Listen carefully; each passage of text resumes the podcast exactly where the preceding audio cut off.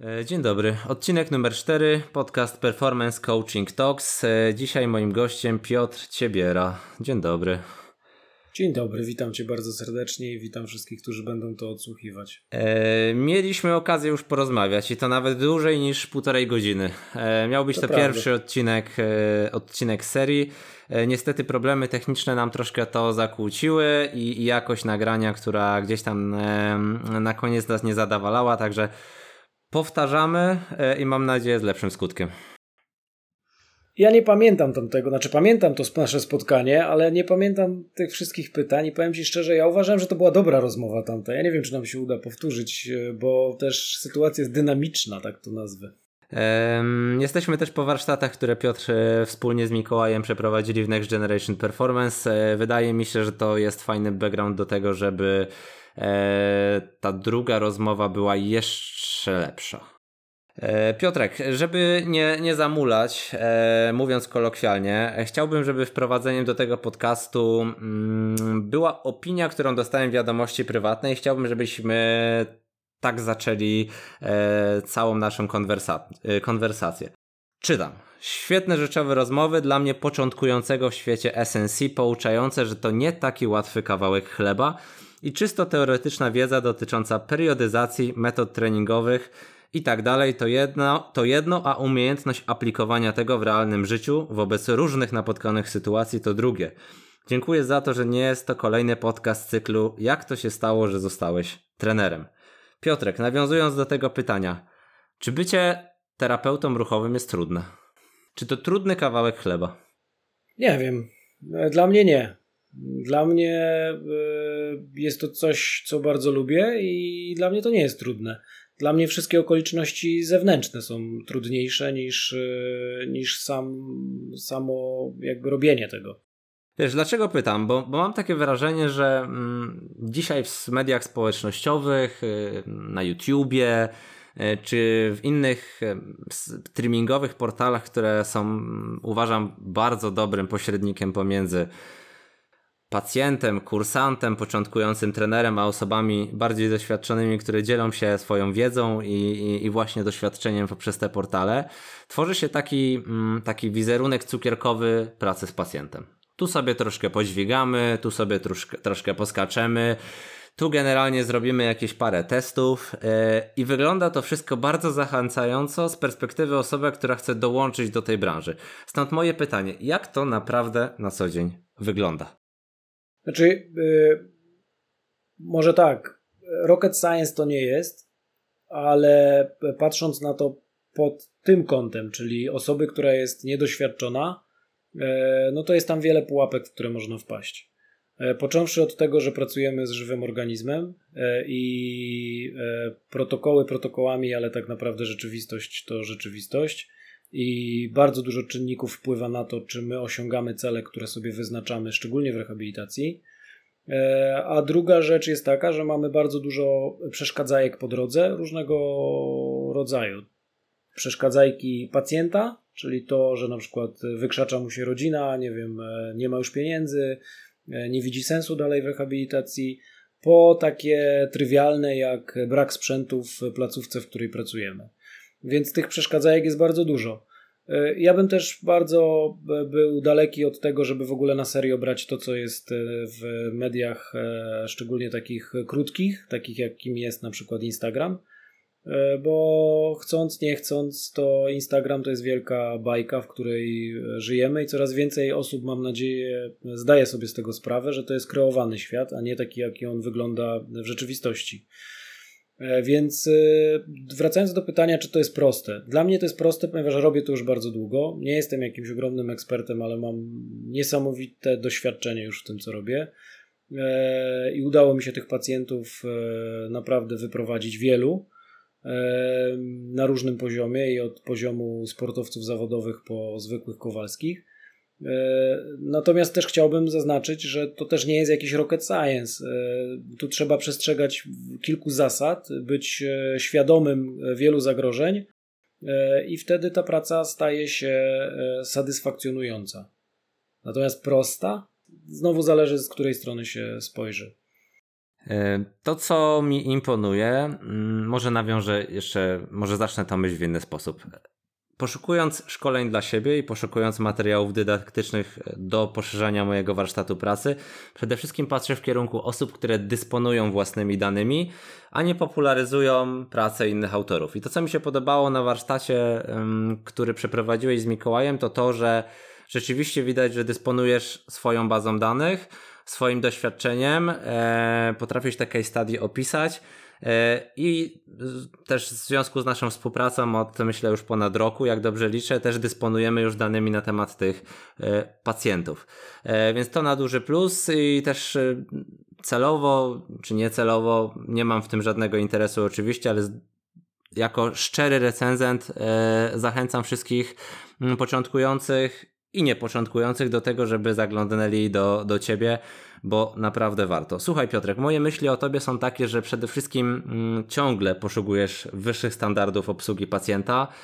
E, masz niesamowitą charyzmę i o to będę chciał Cię zapytać, w jaki sposób komunikujesz się z pacjentami. No i tak jak powiedziałeś, doświadczenie, ale w moim też odczuciu pokora i szczerość. E, I cieszę się, że mogę, cieszę, cieszę się, że mogę Cię dzisiaj gościć.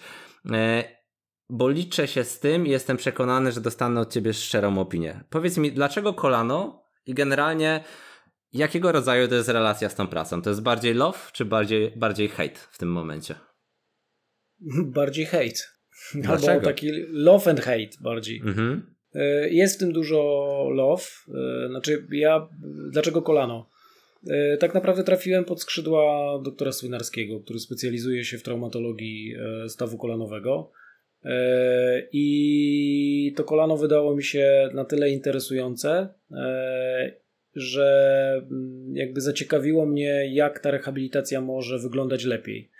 E, tutaj nie ukrywam, za czasów kliniki chirurgii kolana, w której kiedyś pracowałem, z zespołem, który tam wtedy cały czas był, stworzyliśmy, jak się okazało, później dość unikalne standardy na rynku polskim e, obsługi pacjenta e, i w tym ogromnie jakby szerokim zespole specjalistów udało nam się ustandaryzować ścieżkę przejścia pacjenta od ortopedy do trenera przygotowania motorycznego. Udało nam się zachęcić i pokazać i spopularyzować podejście powrotu do sportu E, na trochę innym poziomie niż on był e, do tej pory.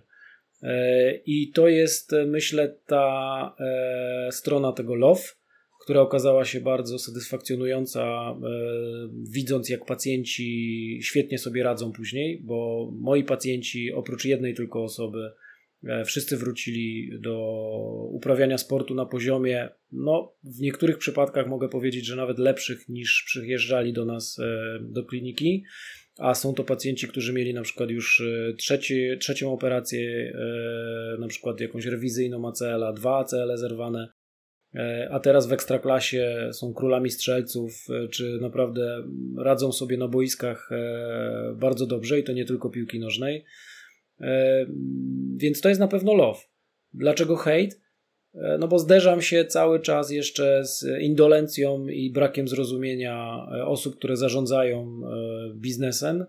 W takim zrozumieniu, mm, jakie narzędzia potrzebują dzisiejsi rehabilitanci oraz trenerzy przygotowania motorycznego, aby ta obsługa pacjenta była na, to nawet nie na najwyższym poziomie, tylko na takim, które e, wyznacza, e, wyznacza powiedzenie: tak, jesteś gotowy do powrotu do sportu, czy nie jesteś gotowy do powrotu do sportu.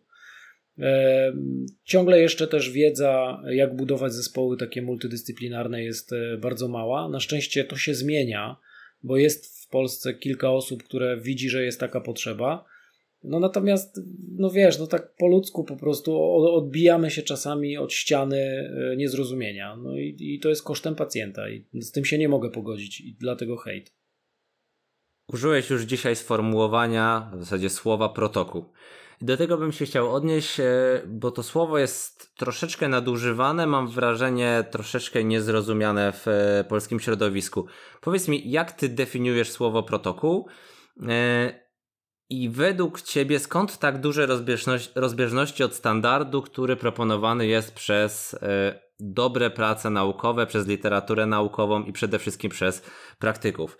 I tutaj też płynnie oczywiście będę chciał przejść do pytania, czym jest indywidualizacja i specyfika wewnątrz tych protokołów, ale przede wszystkim chciałbym poznać Twoje spostrzeżenia i Twoją opinię, czym jest protokół, na ile można go naginać, na ile on powinien być przestrzegany i w ogóle dlaczego wygląda tak, jak jest proponowany w XXI wieku. No teraz pytanie, jaki protokół? Bo ostatnio mamy mm, dostępność kilku protokołów, które jak spojrzałem sobie jako trener przygotowania motorycznego współpracujący z fizjoterapeutami i ortopedami, e, to spojrzałem sobie na te protokoły i one od takich e, dobrych protokołów po protokoły, nazwijmy to średnie, wyznaczają pewnego rodzaju ścieżkę postępowania e, rozłożoną w czasie z pacjentem E, ścieżkę postępowania, którą każdy pacjent e, ortopedyczny pod względem akurat tutaj stawu kolanowego powinien przejść. Podzieloną oczywiście na różne etapy i na różne kryteria testów, które powinien przejść, aby e, można było na końcu tego protokołu bezpiecznie powiedzieć, że protokół został zrealizowany. Uwaga, to nie oznacza, że pacjent jest zdrowy pełni i może wrócić do na przykład sportu w kategorii pierwszej. E, nie wiem, jak jest rozumiany protokół w Polsce. Ja tylko widzę to, że e, są dwie jakby takie główne e, ścieżki. Pierwsza to jest trzymamy się protokołu za wszelką cenę, a druga to protokół jest nieistotny. Więc dla mnie protokół to pewnego rodzaju drogowskaz, w którą stronę powinienem iść, patrząc bardziej poprzez zagrożenia, które mogą wystąpić w danej fazie E, na przykład gojenia się e, Faza biologiczna, tak? Tak, po prostu e, struktury, typowo strukturalnych rzeczy i adaptacji na przykład treningowych, tak? czy adaptacji nerwowo-mięśniowych, aparatu ruchu i na co mogę się w danej części tego protokołu, a inaczej, czego mogę się spodziewać, a jak, za jakie ramy nie powinienem wychodzić. Natomiast to są tylko rekomendacje, bo ja w swojej karierze miałem kilka przypadków, kiedy ten protokół musieliśmy skrócić do szalonego czasu, dlatego że sportowiec na przykład e, miał bardzo ważne e, wydarzenia, jakim są na przykład igrzyska, i nie było szansy, żeby przeprowadzić całego protokołu tak, jak on jest e, jakby rozpisany na tak zwanym timeline. No i udało się, więc y, jest to oczywiście coś, czego nie zalecają e, wszyscy, którzy zajmują się e, badaniami nad e, choćby nawet protokołami postępowania po ACLR. Natomiast no to pokazuje, że, że można. Natomiast czy się powinno? No myślę, że nie. Dlatego uważam, że jest to tylko i wyłącznie pewnego rodzaju wskazówka, ale musi być ona zrozumiana przez doświadczonego terapeutę i trenera przygotowania motorycznego, a najlepiej zespół, który pracuje z takim pacjentem, czyli e, zrozumiana mam tutaj na myśli e, kontrolę. E, kontrolę no, choćby i nawet danymi, którymi dysponujemy. Więc to jest dla mnie protokół. Okej. Okay w ramach jeszcze przypomnienia dla osób, które nie są zagłębione w temat, ile ty faz wyróżniasz? Ile, ile ty jesteś w stanie zdefiniować faz swojego postępowania, zaczynając od tej zerowej, preoperacyjnej? No, ja mam tych faz, jest, mamy fazę właśnie tą preoperacyjną, mamy pierwszą fazę e, pooperacyjną, e, mamy później e, fazę budowania siły nerwowo-mięśniowej, mamy fazę przygotowania do dynamiki, mamy fazę dynamiki, mamy fazę powrotu do sportu, e, mamy fazę powrotu na boisko e, i tak naprawdę dopiero po fazie powrotu na boisko mamy tą fazę e, gotowości do powrotu do dyscypliny. Więc no trochę tego jest. Która faza jest dla ciebie najbardziej niebezpieczna i trudna z punktu Każda. widzenia pracy? Ale jakbyś miał znaczy wybrać? Ja... Pociągnę cię no ja za język. Jakbyś miał no wybrać, gdzie dostajesz najwięcej zawałów? Um, Bo nie mogę mówić ja, o wypadających włosach. To prawda. Ja zajmuję się tymi późnymi fazami, ponieważ z zawodu jestem trenerem przygotowania motorycznego i współpracuję z fizjoterapeutami, którzy e, tymi pierwszymi fazami się zajmują i one są dla mnie najbezpieczniejsze. E, natomiast e, najniebezpieczniejszą fazą dla mnie jest faza powrotu do sportu, czyli tą fazą, kiedy już wchodzimy na obciążenia nie tylko związane z radzeniem sobie z tym, co nasz organizm potrafi wytworzyć, czyli hamowaniem i, i jakby zarządzaniem siłą, E, natomiast e, dochodzi do tego jeszcze mm, zmiana kierunku, dochodzi do tego e, rozproszenie, dochodzą do tego wszystkie kognitywne rzeczy, dochodzi do tego sytuacje defensywne, pressingu defensywnego, czyli tak naprawdę, kiedy już jesteśmy bliżej specyfiki niż, niż tak naprawdę dalej. E, a największy zawał, jaki mam, to kiedy zawodnik wraca, mój zawodnik, e, z którym pracuję, jeżeli chodzi o sport zawodowy, kiedy wraca już do środowiska rywalizacji. To, to, jest, e, to jest ten moment, w którym ja, no gdybym miał włosy, to, to, to faktycznie miałbym je siwe. Dla mnie te fazy są najniebezpieczniejsze. Dla mnie też, to zawsze powtarzam na szkoleniach, najniebezpieczniejsi są pacjenci, którzy świetnie idą. Czyli ci, którzy każdą fazę pokonują wzorcowo, E, to są pacjenci, którzy e, bardzo często stają się zagrożeniem sami dla siebie przez dokładnie, performance.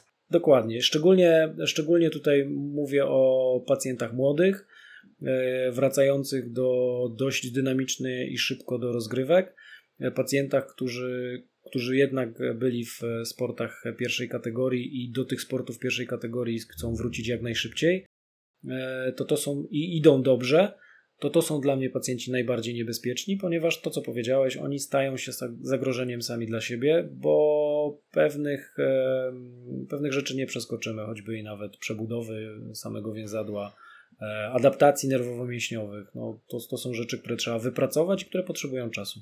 Wspomniałeś o różnych sytuacjach boiskowych i do tych kwestii behawioralnych, bo tak sobie mm, w swojej notatce to zapisałem na placu gry. Y, ja do nich wrócę, obiecuję, bo chciałbym dużo wyciągnąć od ciebie z tego, ale y, wrócę najpierw do słów a propos mm, rozpoczęcia twojej, może nawet nie tyle z rozpoczęcia twojej przygody, co do takiego sam y, powiedziałeś kluczowego momentu w swojej karierze zawodowej, czyli do rozpoczęcia pracy w klinice chirurgii kolana doktora Słynalskiego. Poruszyliśmy też to pytanie w tej rozmowie, która niestety nie, mm, nie ujrzała światła dziennego. Dlaczego obecność ortopedy jest taką wartością dodaną dla zespołu specjalistów? E, to, co mnie interesuje, bo niestety nigdy nie miałem przyjemności bezpośredniej pracy z ortopedą, do którego momentu terapii e, jest kluczowa obecność ortopedy i chirurga, bo to zazwyczaj e, ta sama postać, i, jak ten konsulting ortopedyczny wpływa na mm, te początkowe etapy rehabilitacji, e, czyli właśnie na przykład ta, ta ocena stanu biologicznego danej struktury. No dla nas jest kluczowym tym, żeby team pracował ciągle nad pacjentem, kontrolując jego postępy, nie tylko z punktu widzenia e, trenera przygotowania motorycznego czy fizjoterapeuty, ale również ortopedy, bo to nie my byliśmy na sali operacyjnej, nie my widzieliśmy, ile materiału na przykład było przeszczepione w chrząstkę, nie my widzieliśmy, jak były wywiercone kanały, e, nie my widzieliśmy, jaka metoda była zastosowana e, i jak to kolano tak naprawdę wyglądało. E, pamiętajmy, że przy, jeżeli rozmawiamy na przykład o sporcie zawodowym, to e, zazwyczaj e, te urazy, jeżeli to nie jest powtórny uraz, to te pierwsze urazy są dość takie masywne, tam często są siniaki kostne, więc taka wiedza od operatora, który mówi nam, co się działo w tym kolanie, jak go otworzył, jak to kolano wyglądało, jakiego rodzaju materiał na przykład został e, zastosowany, bo e, jest lepszy dlatego, że, czyli to mówi nam nasz operator, czyli nasz chirurg, jest dla nas kluczowe, bo my wtedy wiemy, jak możemy dobrać później środki na przykład treningowe. No już nie wspomnę, że dla fizjoterapeutów jest to bezcenne, dlatego że oni wtedy mają wytyczne oprócz tego, jak wygląda protokół, E, to dodatkowo jeszcze e, lekarz może powiedzieć: Słuchaj, ale tam jednak było dość mocno uszkodzone kolano, masywne, na przykład e, no, niech będzie uraz chrząstki.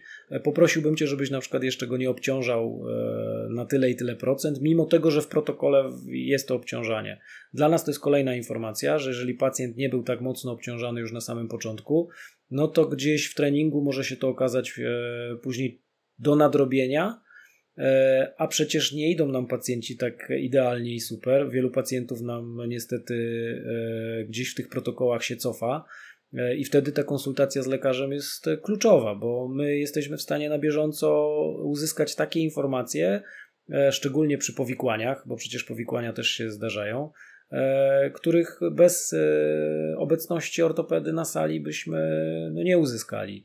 Więc tutaj ta praca zespołowa jest kluczowa i ja sobie bardzo cenię to, że dr Słynarski jest e, doktorem, który się interesuje swoimi pacjentami. Mamy cotygodniowe w klinice spotkania e, z omawiany są wszyscy nasi pacjenci e, i on żywnie naprawdę pamięta ich wszystkich z imienia i nazwiska. Ja nie wiem, jak to, ten człowiek to robi, ale tutaj wielki szacun dla niego.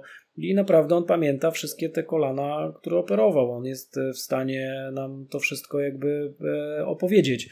No już nie wspomnę o takich prozaicznych i podstawowych rzeczach, jak prowadzenie dokumentacji medycznej i ciągłe zaglądanie w tą dokumentację i sprawdzanie samego siebie i sprawdzanie też, e, wiesz, no, na, akurat nie doktor Słynarski wie, co to jest trening, e, wie, jak my obciążamy te kończyny, wie, jak wyglądają te protokoły. To jest człowiek, który jeździ na różnego rodzaju konwencje. E, no i gdzieś e, widzi, że ten świat e, ortopedii to przede wszystkim jest sala treningowa.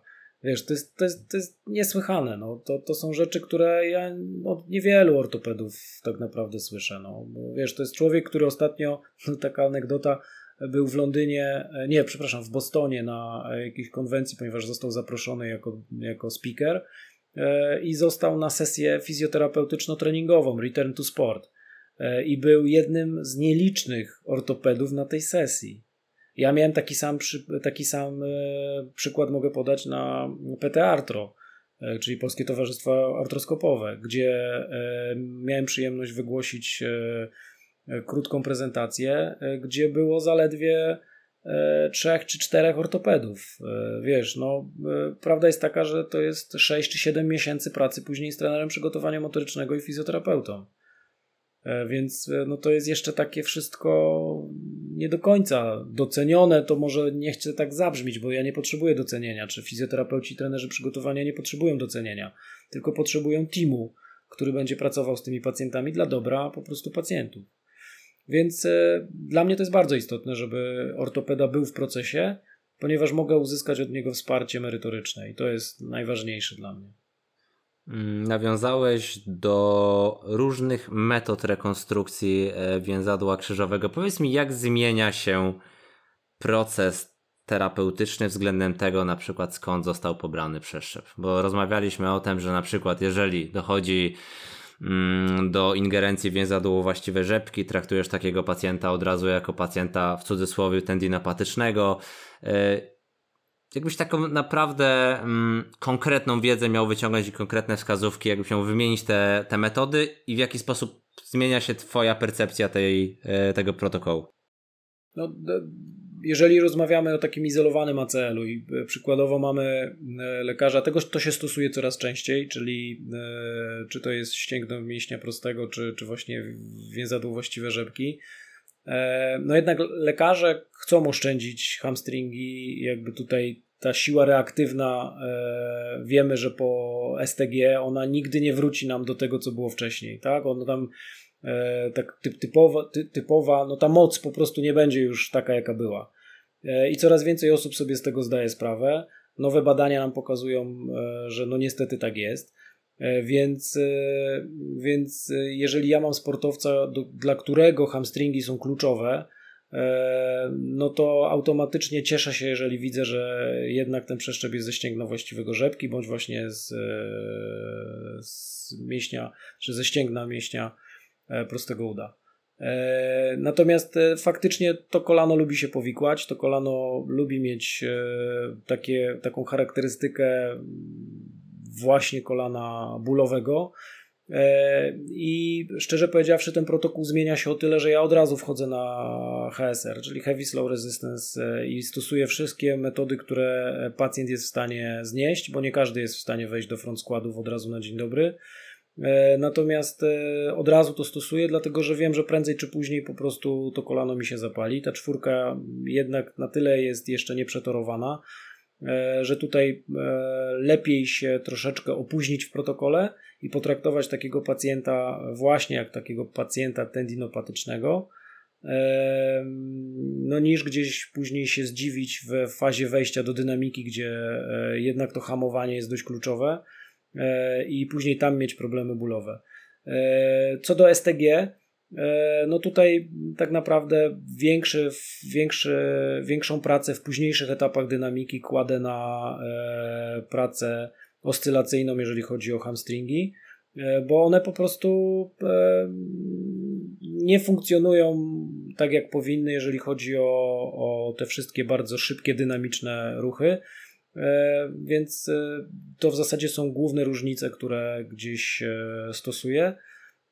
No i reszta jest też, czyli stopa, biodro. Przy STG troszeczkę łatwiej się to wyprowadza. Przy kładach niestety te kłady mają większy wpływ na to, co dzieje się ze stabilizacją w płaszczyźnie tutaj lateralnej, no więc jakby tutaj to też trzeba mieć na, na uwadze. Biorąc to pod uwagę, protokoły się w zasadzie więcej nie różnią. Mm, pytanie będzie dość długie, bo będzie nawiązywać do naszych wspólnych doświadczeń. E, niewiele osób wie, że Piotr pomagał mi w procesie terapeutycznym e, zawodnika, z którym mam przyjemność pracować, Łukasza Brzeskiego, który stoczył swoją pierwszą debiutancką walkę na UFC w San Diego. Łukasz doznał zerwania ACL-a. E, no i wspólnymi, jakby wspólną naradą zdecydowaliśmy się prowadzić to zachowawczo. E, myślę, że skończyło się to sukcesem, bo doszliśmy do, do tego poziomu, wystartowaliśmy na, na tych zawodach i do dzisiaj nie obserwujemy większej patologii i większych objawów związanych z tym urazem. E, rzeczywiście uwagi Piotra były kluczowe, szczególnie w tej pierwszej, mm, pierwszej fazie momencie, kiedy był jeszcze obrzęk, kiedy pojawił się płyn w kolanie, kiedy zawodnik nie był e, w 100% też przekonany do decyzji, którą yy, może nie tyle co podjęliśmy za niego, bo oczywiście nie, nie do tego zmierzam, ale którą mu sugerowaliśmy. Piotrek, czym, jak wygląda proces leczenia zachowawczego? Przede wszystkim znowu, to może będzie nudne, jest to znowu praca zespołowa. Pierwsza rzecz to oczywiście doprowadzenie e, struktury do takiego stanu, e, w którym e, wróci funkcja, mówiąc bardzo ogólnikowo. Następnie próba uzbrojenia kończyny poprzez aparat zarządzający tą, tą naszą kończyną, czyli w tym przypadku, mówiąc potocznie, mięśniami, tak aby to kolano było stabilne I oczywiście pamiętajmy o tym, że to musi być przesłanki do tego, że możemy jakby w ten sposób działać, czyli opinia ortopedy jest na zasadzie spróbujmy zachowawczo, e, bo to lekarz podejmuje tutaj decyzję i lekarz jest za to odpowiedzialny. E, oczywiście ze współpracy z e, pacjentem, bo to pacjent też e, musi wyrazić na to zgodę, bądź też po prostu wyrazić niechęć do zabiegu operacyjnego. Natomiast ogólnie, gdybym miał to sprowadzić, jest to po etapie rehabilitacyjnym, gdzie doświadczony fizjoterapeuta musi sprowadzić tą kończynę do stanu funkcji, My musimy po prostu tą funkcję utrzymać. Tutaj ja nie mówię, że naprawić, ponieważ tego nie naprawimy, ale musimy na tyle e, funkcjonalnie naprawić, czy nie lubię tego słowa funkcjonalnie, bo to jest znowu bardzo takie szerokie słowo, ale e, na tyle uzbroić tą kończynę w odpowiednią siłę mięśniową, e, aby ta kończyna po prostu była stabilna, bo to do tego się wszystko składa. Piotrek, dla kogo to jest rozwiązanie? Jakbyś miał się odnieść. Czy jest jakiś czy jest jakiś profil pacjenta, który jest predysponowany do tego w Twojej ocenie? Sportowcy, którzy są świadomi ryzyka i nie chcą podjąć e, operacji z racji na na przykład zbliżające się zawody, tak jak było w przypadku tutaj Twojego zawodnika, ale to są e, zawodnicy, którzy e, nie mają dolegliwości bólowych oraz to kolano im nie pivotuje E, są to zawodnicy, którzy w sportach e, pierwszej kategorii, gdzie występuje e, passing drills bądź właśnie ten cutting drills oraz hamowanie horyzontalne, są w stanie bardzo stabilnie tą kończynę utrzymać i są w stanie wykonywać swoje zalecenia motoryczne na bardzo zbliżonym poziomie do tego sprzed operacji. Jeżeli tak jest, to jest to dla nich rozwiązanie. E, jest to też rozwiązanie dla generalnej populacji, która e, z jakichś przyczyn różnych obawia się zabiegu operacyjnego. Kolano Czy pojawiają się często przyczyny ekonomiczne w naszym kraju? Myślę, że będą się pojawiać coraz częściej, patrząc na to, co się dzieje. Natomiast może prościej powiedzieć tak, że jeżeli kolano pivotuje, jeżeli jest niestabilne, jeżeli jest ból, jeżeli jest ciągły obrzęk, jeżeli są uszkodzone dodatkowe struktury, to jest to wskazanie do operacji. Jeżeli takowych nie ma, to można próbować nieoperacyjnie. No Ale no tak, no w przypadku Łukasza był to, był to solo ACL, więc e, zdecydowanie masz rację. To, co mogę powiedzieć z własnego doświadczenia, to to, że te wskazania początkowe do pracy na dużej objętości w otwartym łańcuchu, mm, takie izolowane przez pierwsze tygodnie, no dały rzeczywiście znakomity rezultat i wprowadzenie wysokiego loadu w momencie, kiedy pozbyliśmy się płynu i obrzęku, no było kluczowe, czyli timing tych, tych, tych tego, można powiedzieć, switchu, tej konwersji e, z pracy tak. E, ekstensywnej do pracy intensywnej był tutaj, był tutaj kluczem. E, I, tutaj i dobrze trzeba dopasować moment tej, tej, tego switchu właśnie, bo znowu przeciągnięcie w tej, w tej takiej akumulacyjnej części powoduje znowu później zebranie się płynu, później znowu ta, ta, ta, ta, ta akumulacja jest zbyt duża i tutaj trzeba bardzo e, rozsądnie wejść na intensyfikację, ale znowu teraz e, osoby mniej doświadczone E, mogą ten moment przegapić albo nie mieć danych, które pozwolą im określić, że to jest ten moment. No, tak, no akurat był to moment, do którym, pierwszego pytania. Był to moment, w którym nie mogliśmy zastosować procedury testów plyometrycznych i to, co, to czym my się kierowaliśmy, to po prostu skala bólu i niestabilności w całkowitym wyproście i w zgięciu. Po prostu. Dokładnie. To, to był, to był ten, ten moment dla nas. Mm, ostatnie takie pytanie stricte mm, dotyczące protokołu i, i, i, i, metodyki. Jak się zmienia rehab po zerwaniu acela w momencie, kiedy mamy te urazy współtowarzyszące? Mm, ja ze swojego doświadczenia, a w zasadzie z naszego doświadczenia mogę powiedzieć, że to co obserwuję na platformach dynamometrycznych, na których mam przyjemność pracować, to to, że pacjenci, e, którzy mieli urazy chrząstki, często źle odpowiadają w dużych zgięciach E, to samo łąkotkowi. E, i na przykład takie parametry jak force at minimal displacement, czyli e, w momencie, kiedy pacjent jest w tej najniższej, największym przemieszczeniu, czyli gdzie środek ciężkości jest położony najniżej, rzeczywiście tam są bardzo asymetryczni, a w kontraście do tego pacjenci, którzy są solo po ACL-u, po rekonstrukcji, odpowiadają źle w fazie late push-off, czyli w momencie, kiedy wchodzimy już w zgięcie podeszwowe i trójwyprost. Jak to wygląda od strony procedury medycznej i treningowej. Jeżeli mamy, nie wiem, MCL-a, łąkotkę, chrząstkę i tak dalej. Czy może, może zacznijmy od chrząstki? No dla mnie to jest najtrudniejsze, e, z czym mnie się, e, z czym ja się mierzę, e, ponieważ chrząstka lubi zamknięte łańcuchy, chrząstka nie lubi absolutnie dynamiki przez 9 miesięcy pierwsze protokołu. E, I my faktycznie widzimy to, że e, pacjenci, którzy mówiąc kolokwialnie, nie wykonują e, fazy propulsywnej przez pierwsze 9 miesięcy, naprawdę później reagują lepiej. Oczywiście jeszcze musimy pamiętać, gdzie to uszkodzenie jest. Najgorzej jest na stawie żybkowo-udowym i tutaj nie ukrywam, największe dolegliwości bólowe z którymi my się mierzymy później, to jest właśnie ten staw rzepkowo-udowy, gdzie ta chrząstka często e, no jest, e, wyniki jej naprawy są niezadowalające, tak mogę powiedzieć. I to wtedy jest ustawienie kątowe, czyli jeżeli chodzi o staw rzepkowo-udowy, to w kącie, w którym ona jest uszkodzona, jakby do, do, to ten ból, który się pojawia w danym kącie zgięcia, no to wtedy jest najgorzej, tak? Natomiast e, jeżeli chodzi o znowu e, łękotki, no to powyżej 90 stopni wiadomo, one wtedy bardziej stabilizują, więcej pracują, no i wtedy jest większy problem właśnie w tych wszystkich pozycjach powyżej 90 stopni, również w treningu tak naprawdę. E, I to też widzimy, kiedy mierzymy, czy właśnie na akcelerometrach, czy pracujemy z czymś, co możemy po prostu zmierzyć, e, to widzimy to, że powyżej tego 90 stopni faktycznie te prędkości e, albo maleją, czyli ten drop jest o wiele większy, no albo też po prostu ten zakres jest omijany.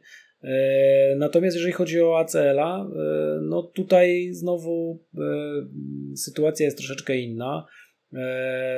Znowu mam wrażenie, że czym niżej, tym lepiej, no bo fizjologicznie on po prostu trochę inaczej pracuje. a znowu produkcja mocy, czyli generowanie tej mocy, szczególnie w tych szczytowych, wyprostowych momentach, jest utrudniona E, no bo gdzieś brakuje tej takiej kontrakcji pomiędzy antagonistą dla ACL, a szczególnie grupa kulszowo-goleniowa Soleus jest bardzo mocno niedotrenowany. E, no i ci pacjenci gdzieś wykazują właśnie też e, brak tej, tej takiej ostatniej, ja to nazywam takiego ostatniego dopchnięcia w fazie propulsywnej, czyli im się wydaje, że oni już wystartowali do góry, a to kolano jeszcze jest gdzieś 5 stopni zgięte. I, I to się później przerzuca na to, jak oni w ogóle E, jaki mają performance, e, jeżeli chodzi o pracę e, i biodra, i stopy, no bo to się rzutuje oczywiście. To widać też w biegu, kiedy oni biegną, widać jak to, to tylne wahadło zupełnie inaczej pracuje. No więc to jakbym miał podzielić, to to są te główne różnice. Nie ukrywam, dla mnie, to tylko jest moja bardzo subiektywna ocena. Pacjenci chrząstkowi, a niestety dr Swynarski specjalizuje się w chrząstce, więc jak można się domyśleć, mamy tego bardzo dużo. E, są najtrudniejsi w prowadzeniu.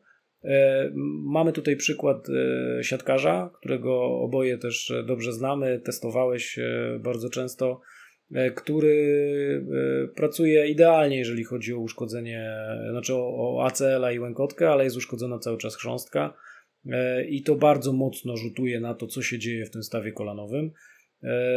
I to jest najtrudniejsze, bo teraz u siatkarza trzeba wprowadzić bardzo szybko plyometrię E, a tak naprawdę ta książka tego nie, nie, nie znosi, więc, e, no więc trzeba umieć to wtedy rozłożyć, tak, żeby można było wystartować i zdobyć dziewiąte miejsce e, na Mistrzostwach Świata.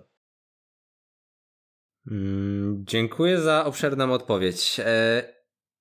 Przejdę teraz płynnie do tych kwestii mm, dotyczących komunikacji, umiejętności miękkich, ale też takiej zdolności do poruszania się e, w organizacji pracy. Jaka jest świadomość pacjentów na temat całego procesu terapeutycznego i w ogóle ryzyka ponownego urazu? Żadna.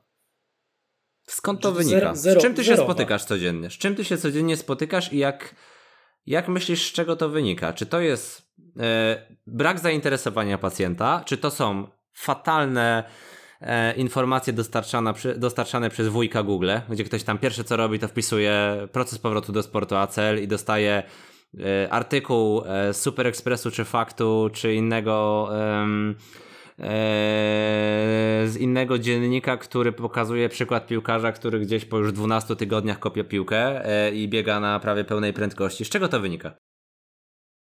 Myślę, że jest wiele przyczyn tego tak naprawdę. E, jedna przyczyna to jest e, to, że znaczy jedną, jedną przyczyną to jest e, lekarz, drugą przyczyną to jest pacjent, trzecią przyczyną to jesteśmy my, czyli team rehabilitacyjno-trenerski.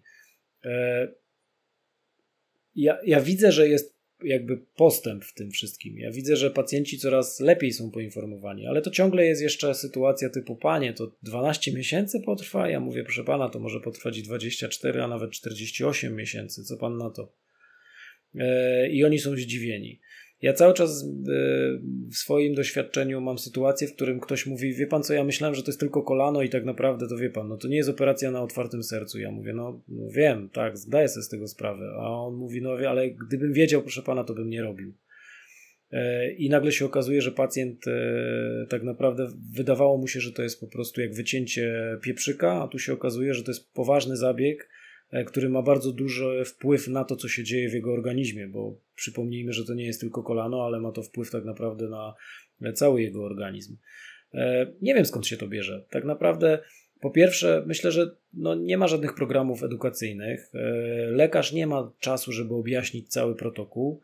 E, no, ja mogę powiedzieć tylko, jak my działamy w klinice. No, my, kiedy pacjent do nas przychodzi, objaśniamy mu, jak wygląda cały protokół, ile to będzie trwało, co będzie mu potrzebne, jakie będzie potrzebował zaopatrzenie w pierwszych fazach, e, jak będzie wyglądała operacja, co będzie po potrzebował w późniejszych fazach. Ja z mojego doświadczenia e, wiem, że pacjent poinformowany i wyedukowany to pacjent, który kontynuuje rehabilitację. Pacjent, który nie jest poinformowany nie jest wyedukowany, nie widzi sensu w rehabilitacji bo jeżeli go przestaje boleć i on potrafi podbiec do autobusu, to znaczy, że on już jest wyrehabilitowany w jego mniemaniu. Natomiast e, to jest daleko jeszcze do wyrehabilitowania tego pacjenta. Ja, kiedy dostaję pacjentów e, z, już do pracy takiej typowo ruchowej, Pierwsze dwa spotkania poświęcam na wytłumaczenie protokołu, dokładnie wytłumaczenie każdej fazy, dlatego że kiedy przedstawię, z czym będziemy się mierzyć, do czego będziemy szli, co jest nam potrzebne, gdzie mamy zrobić testy, kiedy te testy będziemy robili, ile to będzie kosztowało, ile to będzie czasu potrzebne, ile to będzie wysiłku e, kosztowało pacjenta, ile będzie go to kosztowało pieniędzy, to pacjent ma dopiero przedstawiony cały proces. I kiedy on to zrozumie, no to jest w stanie wtedy e, gdzieś podjąć decyzję. Ta decyzja jest różna. Jest część pacjentów, który mówi, to nie dla mnie. I no, rzadko mi się zdarza, żeby ktoś mi wprost powiedział: Dobra, dziękuję, do widzenia. Natomiast są pacjenci, którzy się wykruszają z różnych powodów, tak? I finansowych, i zdrowotnych, więc to się zdarza. Natomiast jak pytasz mnie, dlaczego tak się dzieje, że pacjenci są mało wyedukowani, no pacjenci ogólnie są mało wyedukowani. No, wiesz, zapytaj y, o inne schorzenia, no to też pacjenci nie wiedzą. A dlaczego pacjenci cały czas są wstawiani w gips przy skręceniu stawu y, skokowego? Kiedy to jest niepotrzebne w wielu przypadkach.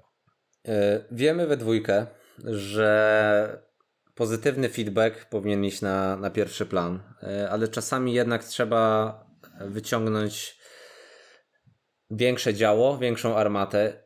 W jaki sposób e, ty informujesz pacjentów o ryzyku? Jakich wartości procentowych używasz? Co ty im mówisz, żeby oni mieli świadomość, że jeżeli wejdą, nie wiem, w współrywalizację na boisku w siódmym miesiącu, na złych wynikach e, kinetycznych, na źle odpowiadającym kolanie, to istnieje ogromne ryzyko, że dojdzie do urazu albo, uwaga, tej samej kończyny, albo kończyny, która e, odciążała tą zdrową, e, tą, przepraszam, operacyjną przez ostatnie parę miesięcy. Powiedz mi, jakich ty słów używasz, żeby przestrzec tych ludzi, a jednocześnie nie odstraszyć?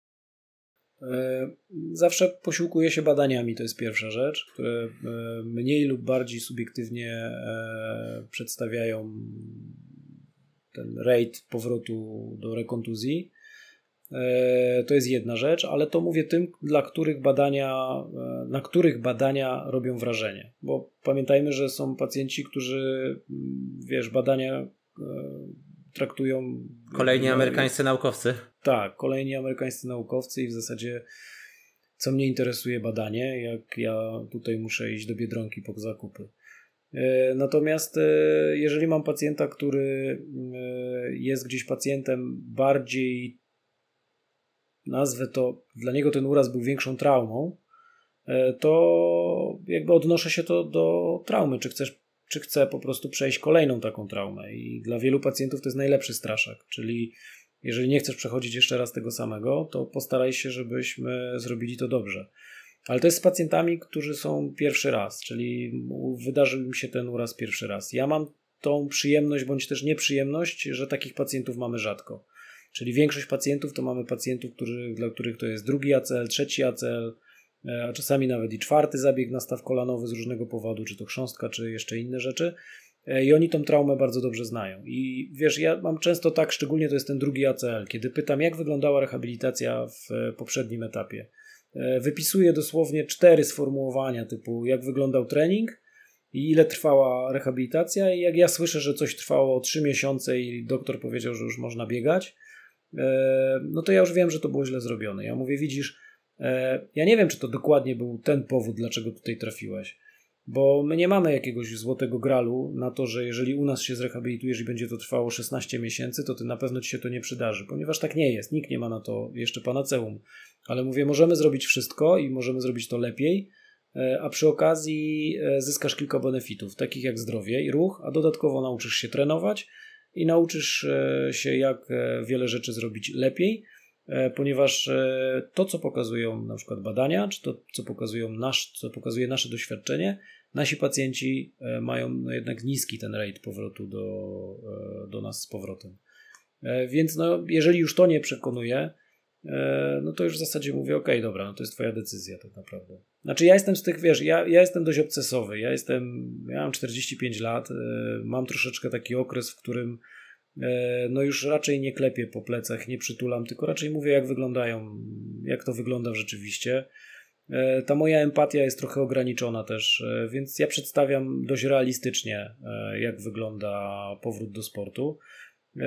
I jeżeli kogoś to razi, to wtedy pracuję z moimi kolegami po prostu, którzy są bardziej empatyczni. Piotrek, zdarzyło ci się kiedyś powiedzieć sportowcowi po licznych urazach, z liczną historią urazów, po kolejnym takim samym zabiegu, takim samym urazie, słuchaj, odpuść sobie, tak będzie dla ciebie lepiej. Bo powiem Nie. ci ze swojego doświadczenia, ja raz popełniłem ten błąd. E, współpracowałem z niesamowitą atletką, zawodniczką, e, nigdy nie wiem jak to się mówi, rugby, rugby, e, mhm. siódemki która po dwóch e, urazach tego samego kolana była w bardzo złym stanie. Miała dodatkowo drugi zabieg wykonany w sposób nieprawidłowy, przeszczep był za luźny, plus uwaga, wystawała z kolana śruba.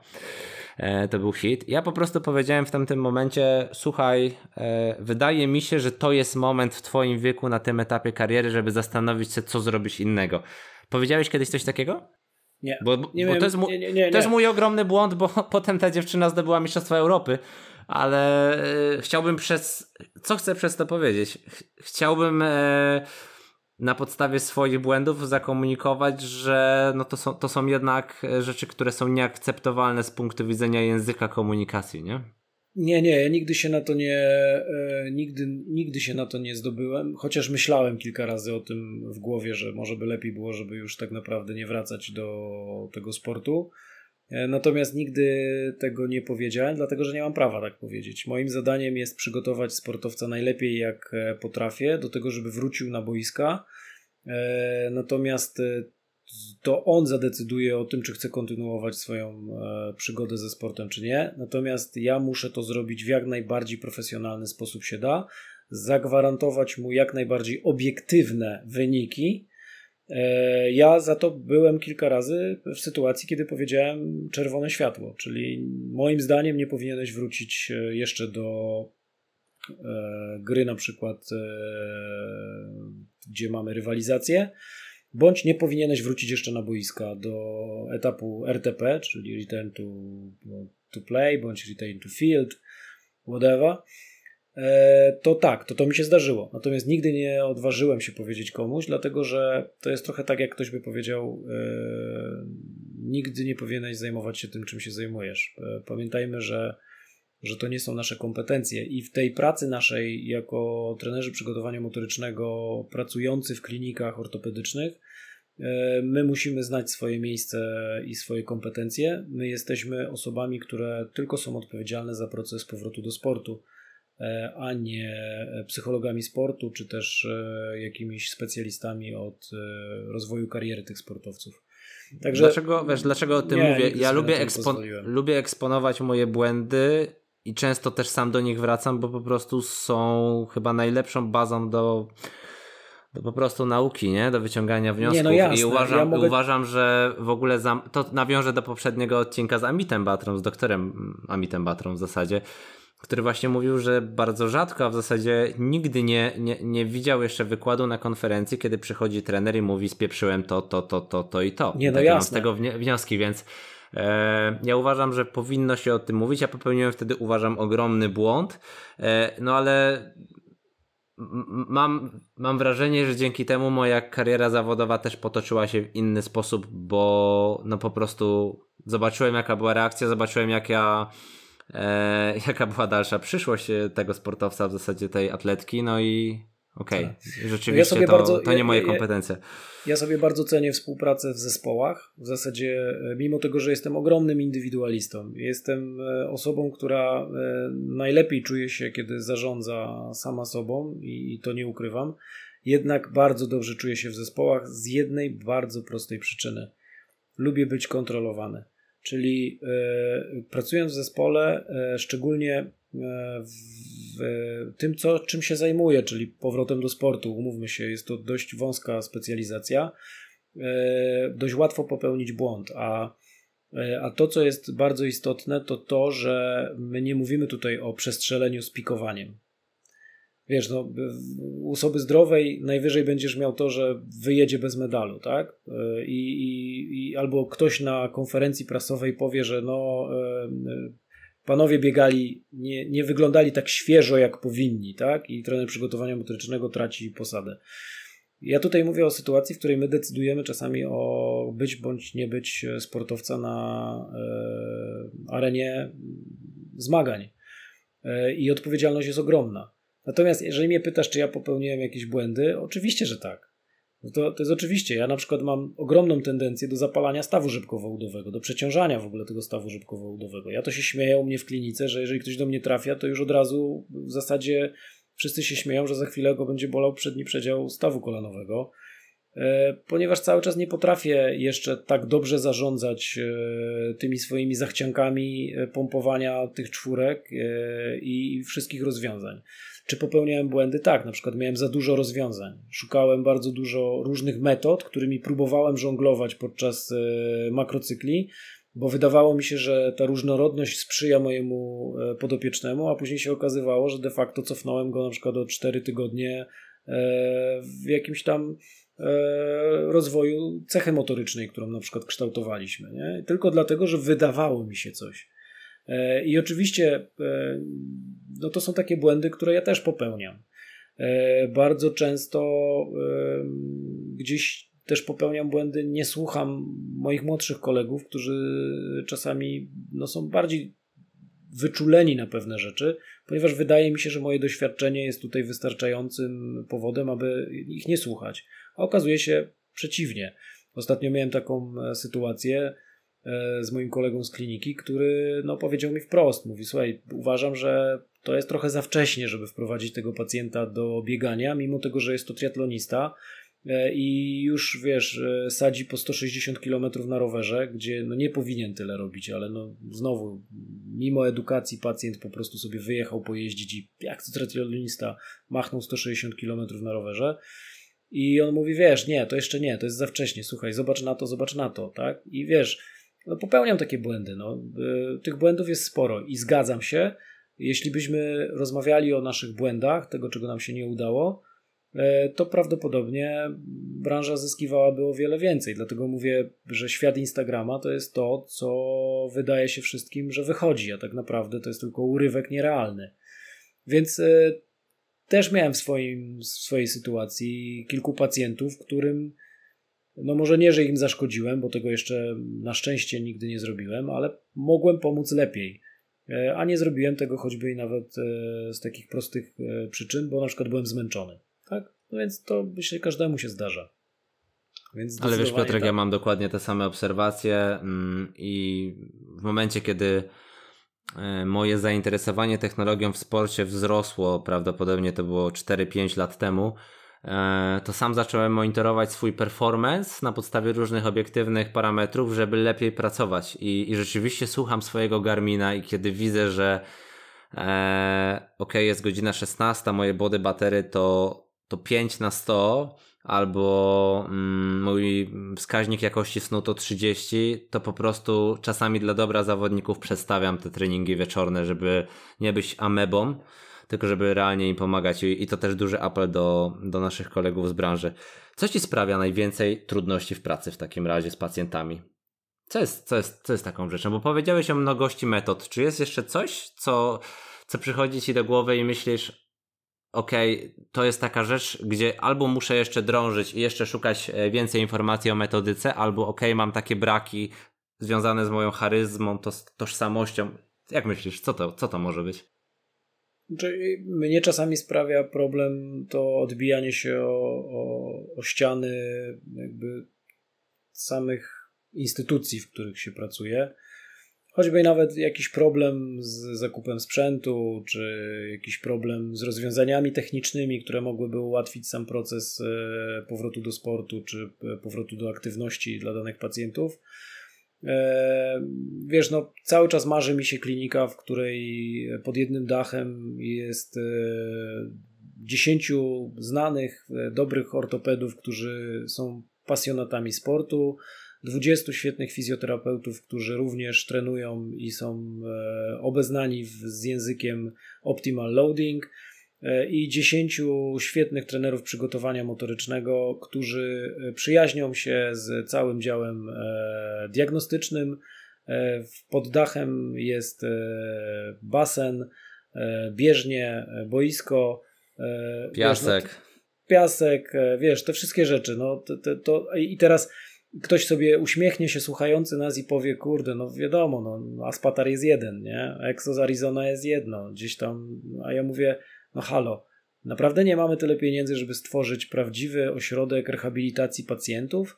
Przecież, no umówmy się, no to, to naprawdę można zrobić, e, szczególnie, że taka, ta, ta, taka e, taka instytucja e, po prostu świadczy usługę medyczną, najlepszą, jaką się da. No tutaj mówienie komuś, jest pan już zdrowy, dlaczego? Bo już minęło 12 miesięcy, no to jest po prostu jakaś mrzonka.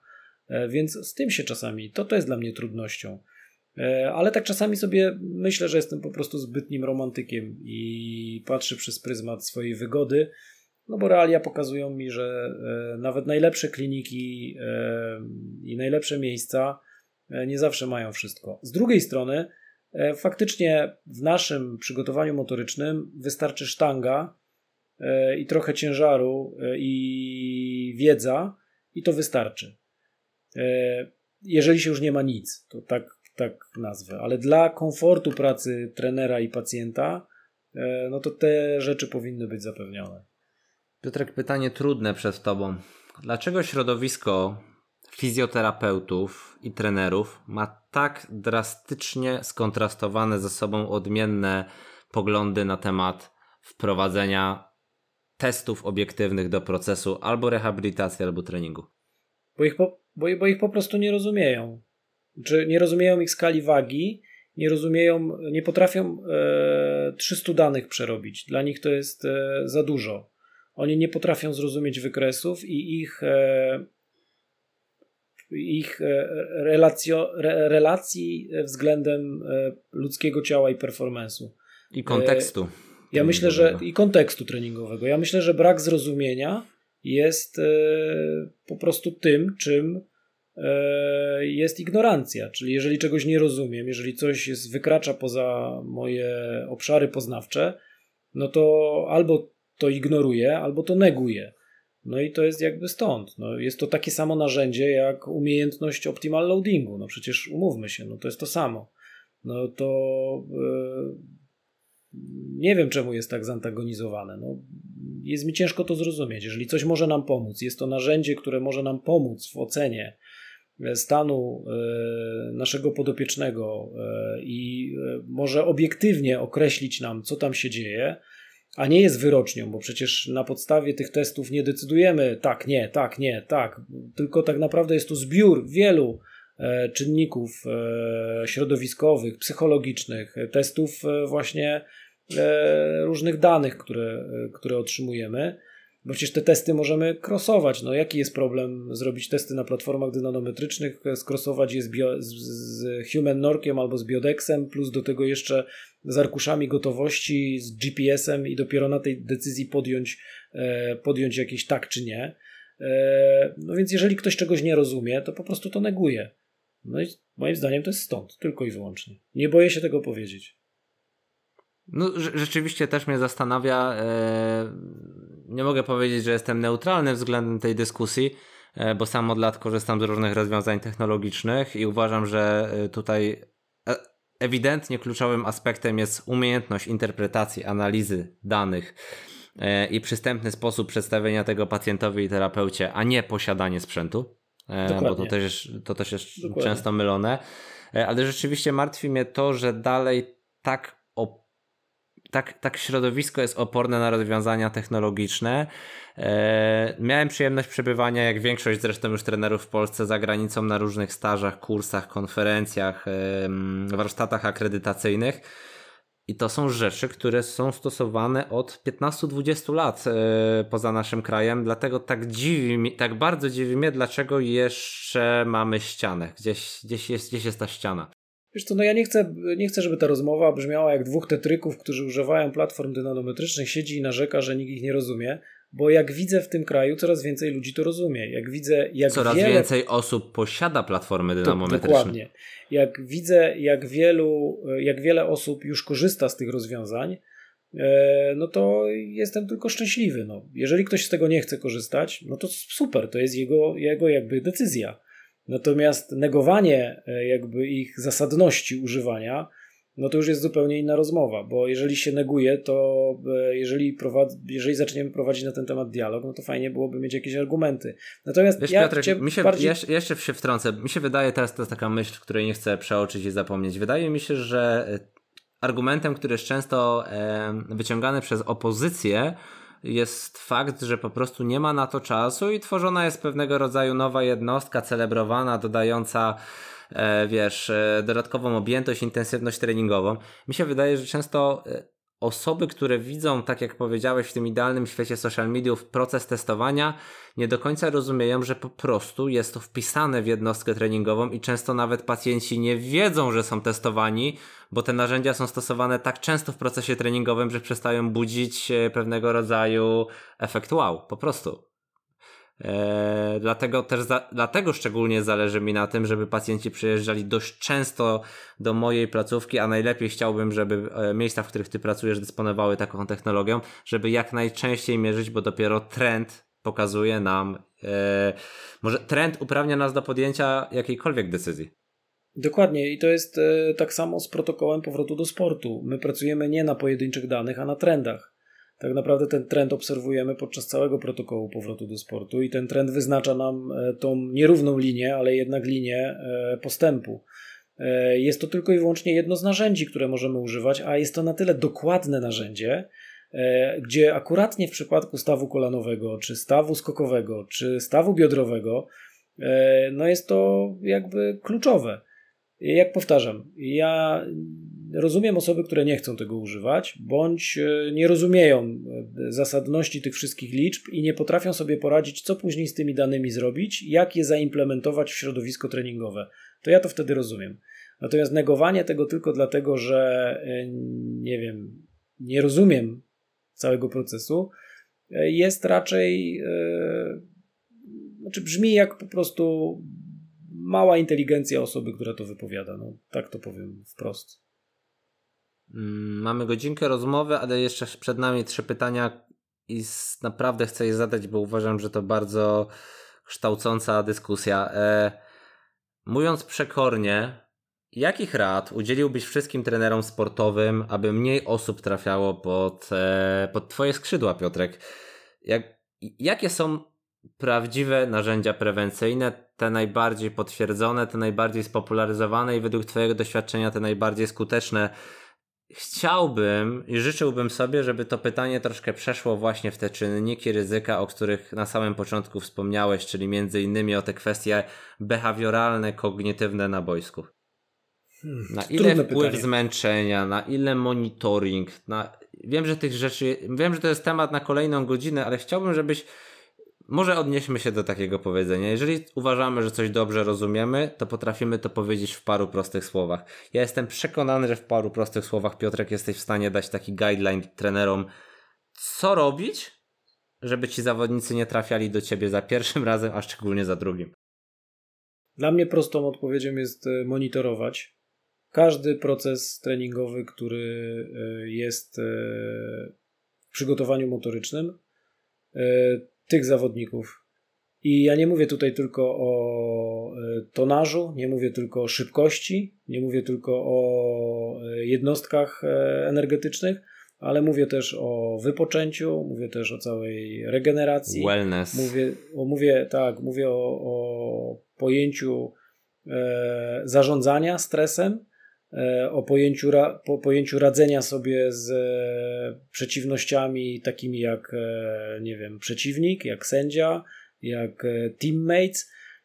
Tak naprawdę posiadanie jakichkolwiek danych. Ja z tym się, z czym borykam, to z tym, że moi E, zawodnicy, którzy przychodzą, to mówią mi, że mają w teście FMS 13 punktów i to są nieliczne testy, które oni przeszli przez ostatnie czasy, no i na BIP testach to mają taki a taki wynik mas i tyle i tyle biegali z taką i taką prędkością. No, no, no super, no tylko to jest trochę za mało. E, więc czego bym sobie życzył? Żeby wszyscy trenerzy byli zaznajomieni z e, przede wszystkim pracą profesora Bara, która określa risk injury, E, to jest pierwsza rzecz. Druga rzecz, żeby mieli w głowie, e, to dziwnie zabrzmi, ale pracę e, Jordana, e, z tym, jak powinno wyglądać tak naprawdę, jakie, jakie cut of value powinny być dla, e, dla kończyn, choćby i nawet dolnych. Oraz ale też żeby... jakie, ale jakie wartości systemowe, bo tam mowa nawet o przygotowaniu tlenowym, prawda? I beztlenowym. Tak, no to, tak, jest, to jest tak. absolutnie kompleksowa praca. I druga rzecz to, żeby właśnie mieli te wszystkie protokoły wellness w jednym palcu. E, I wtedy, e, I wtedy ci, myślę, sportowcy e, mogliby mniej trafiać po prostu do osób, które zajmują się profesjonalnie pomocą po urazach ortopedycznych czy po jakichś urazach traumatologicznych. Ostatnie pytanie. Zadałem to samo pytanie Amitowi. Uważam je za bardzo ciekawe i też zadałem je na samym początku w pierwszej rozmowie. E, na samym początku przygody mojej z podcastami. Może ta odpowiedź się zmieniła, może sobie przemyślałeś bardziej to pytanie. Jeżeli nie, to odpowiedz proszę w taki sam sposób. E, co jest najbardziej zakłamane w procesie edukacji motorycznej? E, celowo, niecelowo? Gdzie krąży najwięcej legend? Co jest owiane mitologią w przygotowaniu motorycznym? Kiedy w cudzysłowie trafia cię szlak, jak, traf, jak, jak słyszysz jakieś slogany, które są od paru dziesięciu, paru lat powtarzane w środowisku mm, i wiesz, że realnie wpływa to niekorzystnie na pacjenta? Hmm, to znowu trudne pytanie, bo ja mam spojrzenie dość mocno jednak takie hmm, powiedzmy sobie to rehabilitacyjne. Że to, to, co moim zdaniem yy, ciśnie mi się pierwsze, to, że siła jest matką. To jest taki slogan, który jak słyszę, to się przewraca mi wszystko w, brzuchu bo nie sam slogan jest zły, tylko jego interpretacja. E, to, to jest coś, co dla mnie jest trochę mało zrozumiałe przez wielu, e, wielu trenerów. E, to jest pierwsza rzecz, która mi się gdzieś, gdzieś ciśnie. Dwa, myślę, że myślę, że gdzieś chyba niezrozumienie w ogóle samego kontekstu nauki motorycznej, e, czyli tej pracy w środowisku zamkniętym. Ja jak e, bardzo często słucham, jak wyglądała e, praca gdzieś tam tych osób, powiedzmy sobie, nie zajmujących się zawodowo sportem, ale jednak uprawiających je na poziomie amatorskim, ale bardzo wysoko, E, to mam wrażenie, że oni robili tylko i wyłącznie albo specyfikę, nic więcej się nie działo i w ogóle nie potrafili zrozumieć tego, że jednak jeszcze jest e, wiele innych aspektów, które muszą poprawić.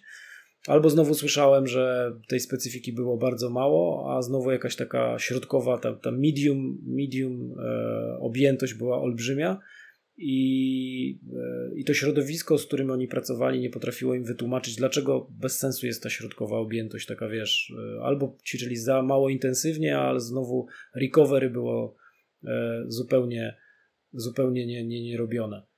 Ale to, to rzeczywiście to, co mówisz, to, co mi też zaimponowało na waszym warsztacie i, i też w naszych prywatnych rozmowach, i też dało e, ostatnie warsztaty wewnętrzne przeprowadzone w moim klubie przez e, Przemka Gaszyńskiego, który będzie też gościem kolejnego e, podcastu.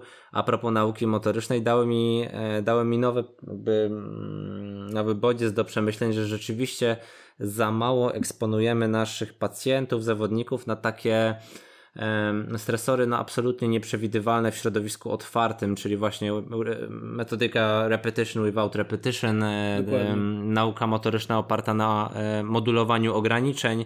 Za dużo jednak tych drilli i rzeczy zamkniętych, nie pozbawionych kontekstu, czyli mówiąc profesjonalnie zdekontekstualizowanych, jest obecna w naszych programach treningowych i chyba podpisuje się w 100% e, pod tym, co powiedziałeś. No zobacz na przykład na nasze programy e, pracy z pacjentami e, po ACLR, jak dużo używamy rzeczy, które nam zaburzają tą e, pracę taką w środowisku kontrolowalnym. Tak? Jak, jak my szybko, jako zespół, wrzucamy naszego pacjenta w środowisko, oczywiście stopniując to, w środowisko, które jest niestabilne, tak to nazwę. E, tylko niestabilne. Tak, nie mylmy o podłoże. Że, tak, nie, nie mówię tutaj o podłożu, ale, ale w te właśnie mało kontrolowalne środowisko. Dlatego, że uraz dzieje się w środowisku mało kontrolowalnym. E, już nie wspomnę o szybkości tego urazu i jaka to jest, ile to jest milisekund. O, tak, no i o tym w jaki sposób e, proces decyzyjny co do generowania kolejnych sekwencji ruchowych wpływa na, na ryzyko urazu. I to, i to jest bardzo, bardzo wartościowe slajdy, które przekazałeś. E, rzeczywiście ten lag poznawczy, jeżeli tak to mogę, e, mogę nazwać, trwający 200-300 milisekund, czyli ten moment zmiany decyzji e, gdzie jednak e, zbyt duża ilość informacji e, zawiesza nam w cudzysłowie software i nie jesteśmy w stanie być na tyle efektywni, żeby powstrzymać mm, całej kaskady urazu. No, dla, no, mnie no prostym, się... dla, dla, dla, mnie, wiesz, dla mnie prosto, jeszcze jak pytasz mnie, co mnie, co mnie e, jakby, co powoduje u mnie e, Reakcje stresowe. Reok, re, zawrót głowy to jest to, że wystarczy pracować na sztandze i w zasadzie ten ACL się zrehabilituje. No nie, no jeżeli weźmiemy sobie pod uwagę, e, jak szybko dochodzi do urazu ACL-a, czyli że to jest około 60 milisekund, e, jak szybko właśnie te zaburzenia e, procesu przetwarzania danych, czyli ten neuromuscular error dzieje się, czyli to jest na poziomie 200-300 milisekund, no to come on, no. I, i co? I, i tempo 4.0, to mam mi to przetorować na sztandze. Nawet jak będę miał 600 kilo za przeproszeniem tam, no to to nie ma żadnego e, jakby przełożenia na e, proces uczenia motoryczny później w e, jakby sytuacjach defensywnych e, na boisku. Uzupełniając no więc... Twoją wypowiedź jeszcze o to, e, to co jest, e, uważam, dużą bolączką naszego zawodu, to to, że E, trenerzy początkujący, zawodnicy szczególnie, pacjenci w Twoim przypadku nie rozumieją, jaką funkcję my generalnie spełniamy w tym wszystkim, bo my jesteśmy takimi troszeczkę, no nie chcę też e, stawiać naszą pracę nad piedestał, ale je, musimy dysponować pewnymi umiejętnościami strategicznymi, kreatywnymi, żeby E, nadzorować ten proces także poza gymem, prawda? To jest to, co mówisz. Z jednej strony mówisz na samym początku podcastu, że wystarczy tylko sztanga. Jasne, że ona wystarczy w momencie, kiedy mamy pierwsze etapy powrotu do aktywności, ale dalej e, czym dalej w las, tym więcej naszej pracy jest jednak na boisku, na, na hali, na korcie, na macie do sportu walki i, i to nie jest tak, że w 100% przejmuje to trener techniczno-taktyczny tam też y, nasze wskazania muszą być realizowane, stąd no po raz kolejny pozostaje mi się tylko podpisać pod tym, co powiedziałeś.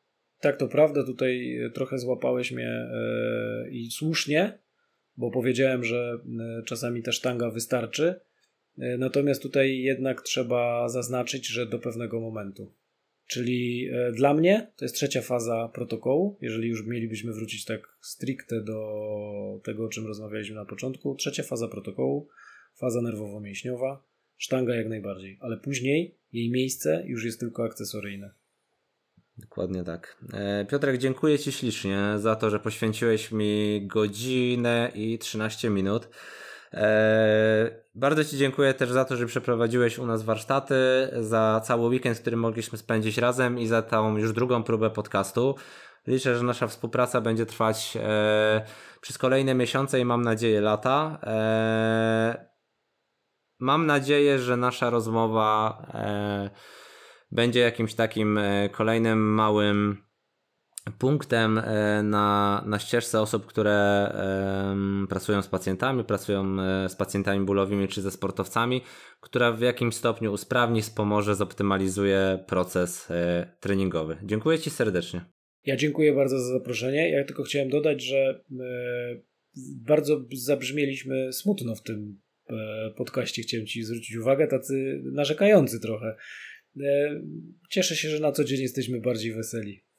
Zdecydowanie tak. E, myślę, że pora nie predysponuje nas też e, do, do, wesołych. do wesołych, bo niestety przez ogrom obowiązków nagrywamy to o godzinie 21.30, ale myślę, że jednak ta pierwsza, pierwsza faza, pierwszy, pierwsza część podcastu, gdzie mówiłeś o zachowaniach swoich pacjentów względem tego, jakie dostają wskazania, jaki dostają szczery feedback w klinice, napawa optymizmem, że e, bardzo prostymi narzędziami e, i treningowymi, i komunikacyjnymi jesteśmy w stanie e, po prostu tym ludziom pomagać. Bo tak jak powiedziałeś, to nie jest rocket science, tylko trzeba być troszkę bardziej czujnym I zorganizowanym. i zorganizowanym. Dziękuję Ci serdecznie. Dziękuję również.